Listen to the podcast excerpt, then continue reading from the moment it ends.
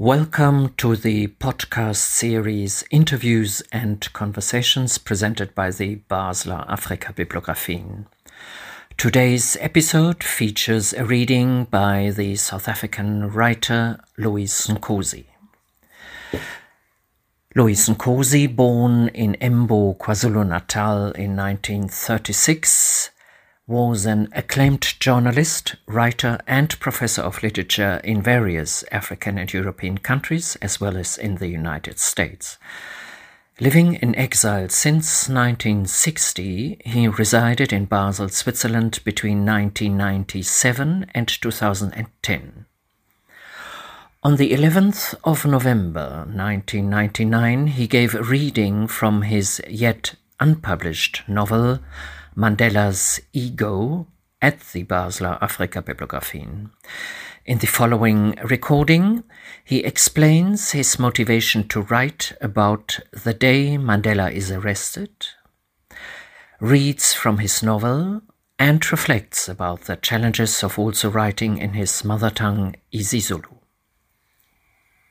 Uh, I I don't know whether uh, many of you uh,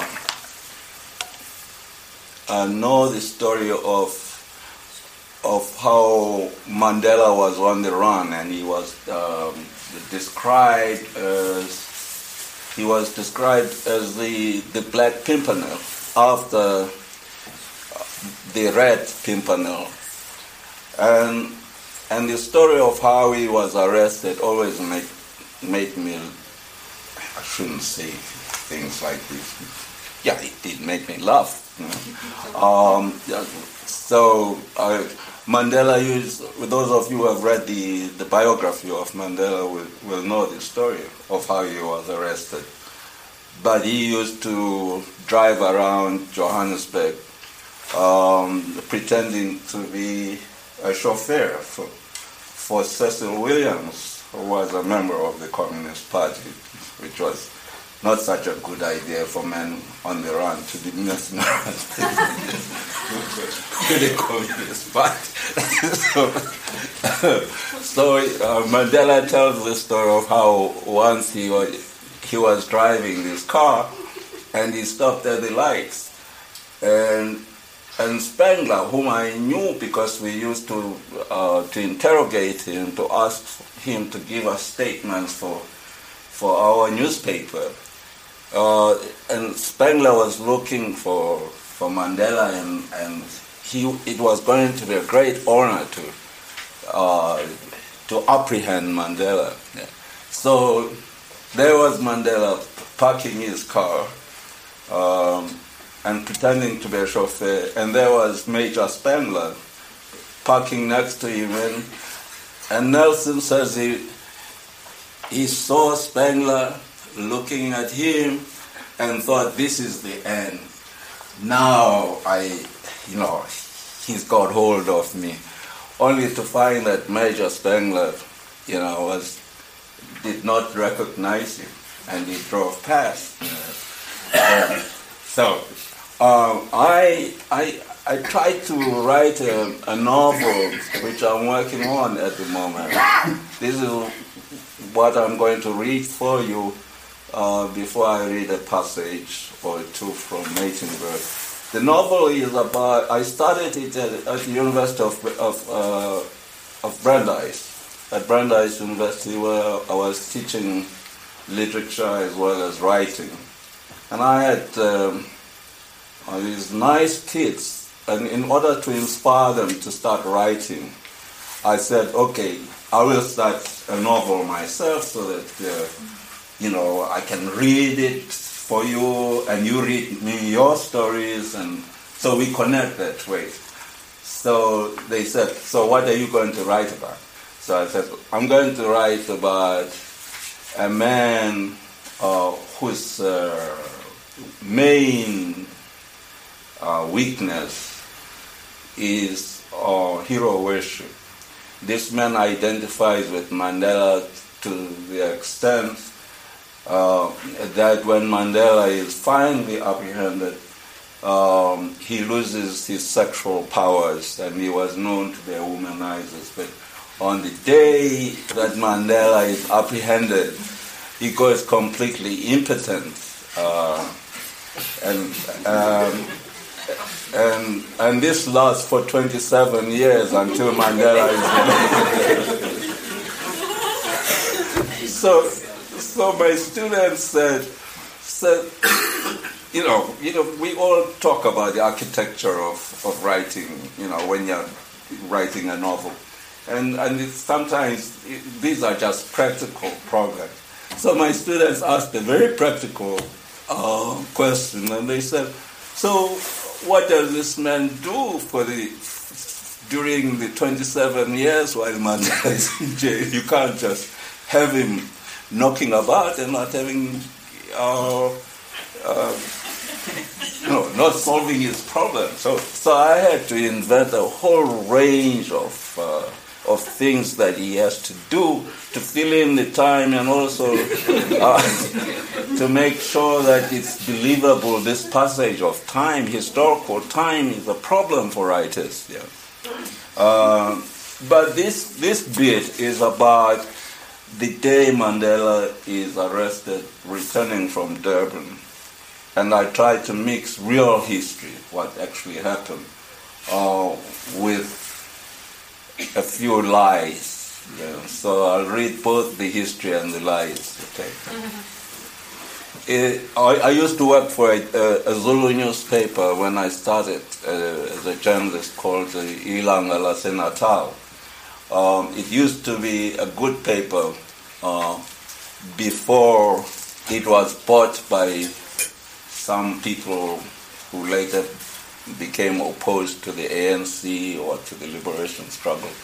Um, so uh, I, I made a joke about about Ilanga in the 1980s you know, when it started going bad and it, started telling telling lies. But it was called um, in the novel. It's called Ik, Iqiniso. Iqiniso means the, the truth teller. So I'll read uh, a little bit of it. It was only a distant uh, cousin of Nobush, a bus driver with the Durban Tourist Company, who brought to Monday news of Mandela's capture. The announcement in heavy black headlines was all over the front page of the Zulu newspaper how, on returning from a clandestine visit to the freedom fighters of the Durban Underground, Mandela and his chauffeur had been overtaken by a car full of special branch detectives. Two other cars drove up from the rear, cutting the fugitives off from any possibility of escape. The story was there on the front page of the soiled, tattered newspaper, Iqiniso, which, although its name meant the truth, was infamous for telling lies, uh, but which for once seemed to be telling the truth. Uh, for who could invent such an entrancing story that after weeks and months of trying to run down their quarry on a fine Sunday afternoon along a stretch of Durban Johannesburg Highway, Mandela should drive his damaged little Opel straight into a police cordon. It wasn't uh, an Opel, by the way. I mean, I had to invent that. under, the, under his disguise of a chauffeur's white dust coat and cap, Iqiniso reported that under questioning, Mandela first gave his name as a certain David Motsamayi. For the detectives, this was cause for, mer- for some merriment. Ugh, you're not, a detective joked.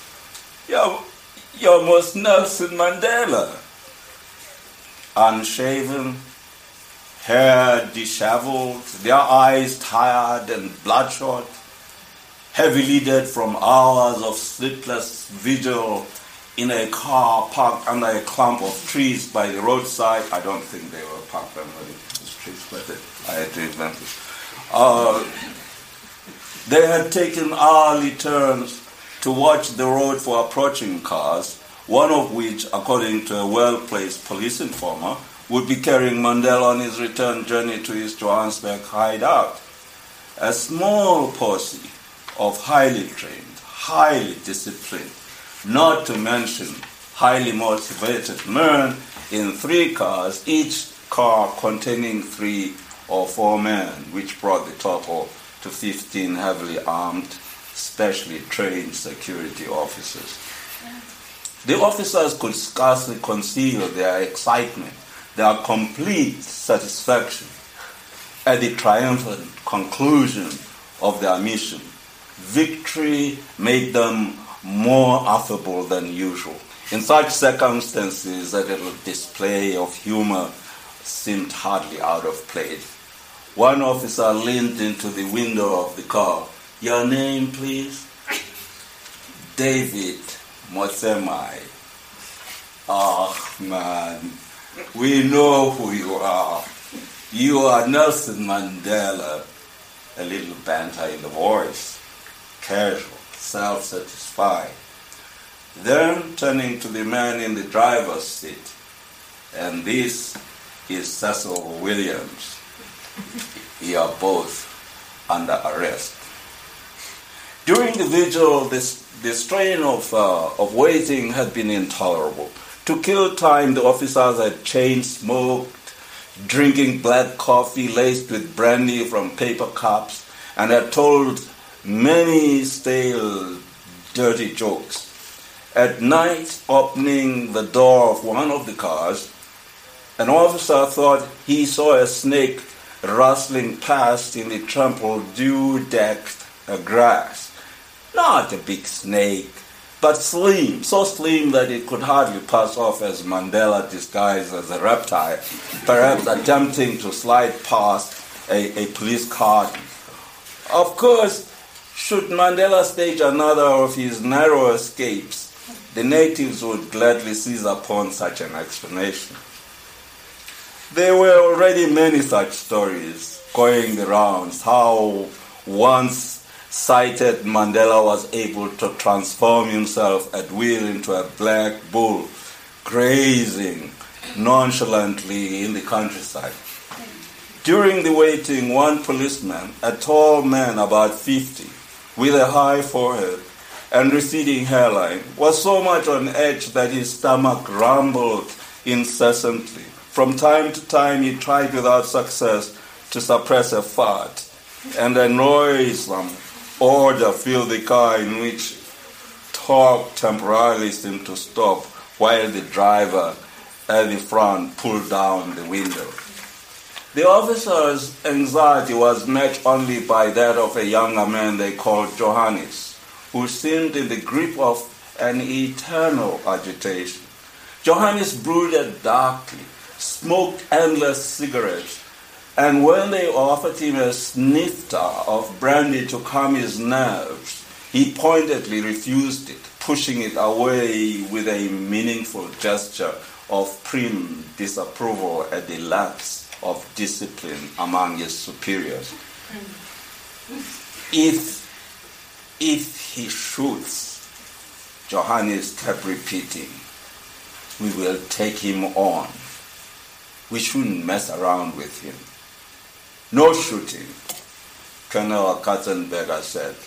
He turned to look to all the men around him one by one. Understand? No shooting. At, at headquarters, they want him taken alive. After all, we can't question a dead man. What if he's armed? The young man protested. He disliked the colonel's lofty tone of worldly super sophistication. Captain Monstead, who played rugby for Natal Police uh, 15, let it be known that if Mandela attempted to pass, he would tackle him to the ground without much trouble. I know he used to be a boxer, but that was a long time ago when he was a strappy young cock. He may think he's still fit, but I am a damn lot fitter than he is, I promise you. Ask Van Zyl here. Jan Klep Van Zyl was enamored of the hunt for its own sake. he had little illusion about the state being able to withstand the final onslaught by the hordes of armed natives trying to overrun a lager of badly outnumbered white men on the African continent. Um, addressing no one in particular, he rambled on. Doubtless, the future of this continent belongs to the natives. Anyone with an iota of sense can see that clear as daylight. But that doesn't mean we will sit here and wait for the natives to take everything without a big fight. What I'm saying is, this is not yet Mandela's time. We must take, we must make the natives pay dearly in pain for whatever they take. They must win every battle, every inch of territory by force of arms. And I can tell you, I'm looking forward to all the battles which are yet to come. Meanwhile, while we're in control, let every white man, woman, and child extract the best advantage they can before we go under. In short, let's have a party. Did you ever feel the urge of uh, writing in your mother or father language? Oh, I've done it. I, I have a, a, nice story that uh, will amuse some of you. Uh, we recently, no, not so recent, but it, um, in the late 1980s, uh, we were, a friend of mine, uh, Stanley Glasser, is um, the composer, one of those clever Jewish boys who went to Cambridge and, and collected straight A's from in the music department of Cambridge. So he, he, he, became um, uh, a good composer and he's now the head of the uh, music uh, department at, uh, uh, at Goldsmith College. But Stanley used to go to Zululand uh, as, a, as a young boy. He, he, he, speaks Zulu very well. And he used to go to, Zulu, uh, to Zululand to spend uh, his vacation from school with the, um, the servant who worked for the family. And when the servant went back uh, to spend time in uh, in the rural uh, district of Zululand, uh, he would take little Stanley with him. Um, so when the King Singers, or I don't know whether some of you know about the King Singers, and they they they sing you know, uh, mostly medieval songs and, and they, they're very and barber shop songs, very good. So for their 10th anniversary of being together, they'd gone to school with, with Stanley in, in Cambridge. So they asked Stanley uh, if he could write something for them, a, cycle of about six songs. And, and they were going to, to sing these songs in Zulu. yeah. And boy, that was a lot of work. I mean, first of all, Stanley asked me if I would, if I would consider writing this uh, of Zulu songs. Um, so I, I agreed because this was a great opportunity uh, for me. And, but that, that was only the start. It was all very well for him to to compose notations. I mean, for you know, for melodies and so on. But uh, we had to to get this um, this Englishman who didn't speak a word of uh, uh, of Zulu to start singing in Zulu. So we had these sessions in which uh, we had to teach them how to to pronounce uh, the Zulu words and they and they recorded a whole album of those of those songs, and, and that's still being played around the world. But what I'm trying to answer is is the question you put whether I've considered writing things in my own language. Um, and I did, I did some of those things. And Stanley and I also wrote a, a long choral uh, thing in, uh, in Zulu, which the, the London Symphony Orchestra uh, recorded for the BBC. And, and that was the story, you, you must know it, that um, it's an old African legend, uh, the chameleon and the lizard, and that God um, made up his mind that man must not die, or men and women must not die, and sent uh, chameleon to tell uh, human beings that they are not going to die. And chameleon got sidetracked by by berries, you know, uh, and started uh, eating all this stuff and took his time. And then, meanwhile, God uh, changed his mind and and uh, said, "Okay, I've changed my mind." Sent lizard. Lizard goes like this. And go, go and tell man that I've changed my mind and man must die.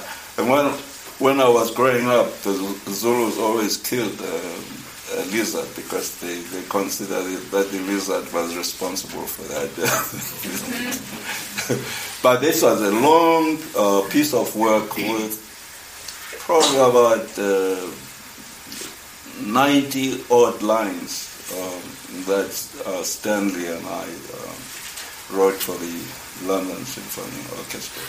So I'm not I'm not foreign to working in my own language, but I have to say that I find it these days much uh, easier to to to think in English and to dream in English. And the odd thing about that is that my grandmother, who to whom I dedicated my novel, uh, she she didn't speak um, English or not much, except you know just carrying out orders from her white employers. But these days, when I um, when I'm dreaming about her, because I dream about her, look, uh, she's always talking to me in English. In And I, English. yeah, and I find it most extraordinary because I, I don't I don't know how she can express herself uh, so vividly in English. I mean, so it tells you a lot about um, the unconscious and the mind of, of, of, of writers and how you filter things through uh, through your own consciousness and then attribute these things to to the people you write about, so that um, you have uh, people who, who never could have spoken Russian. If you are Russian, if you write in Russian, you have your grandmother speaking Russian to you.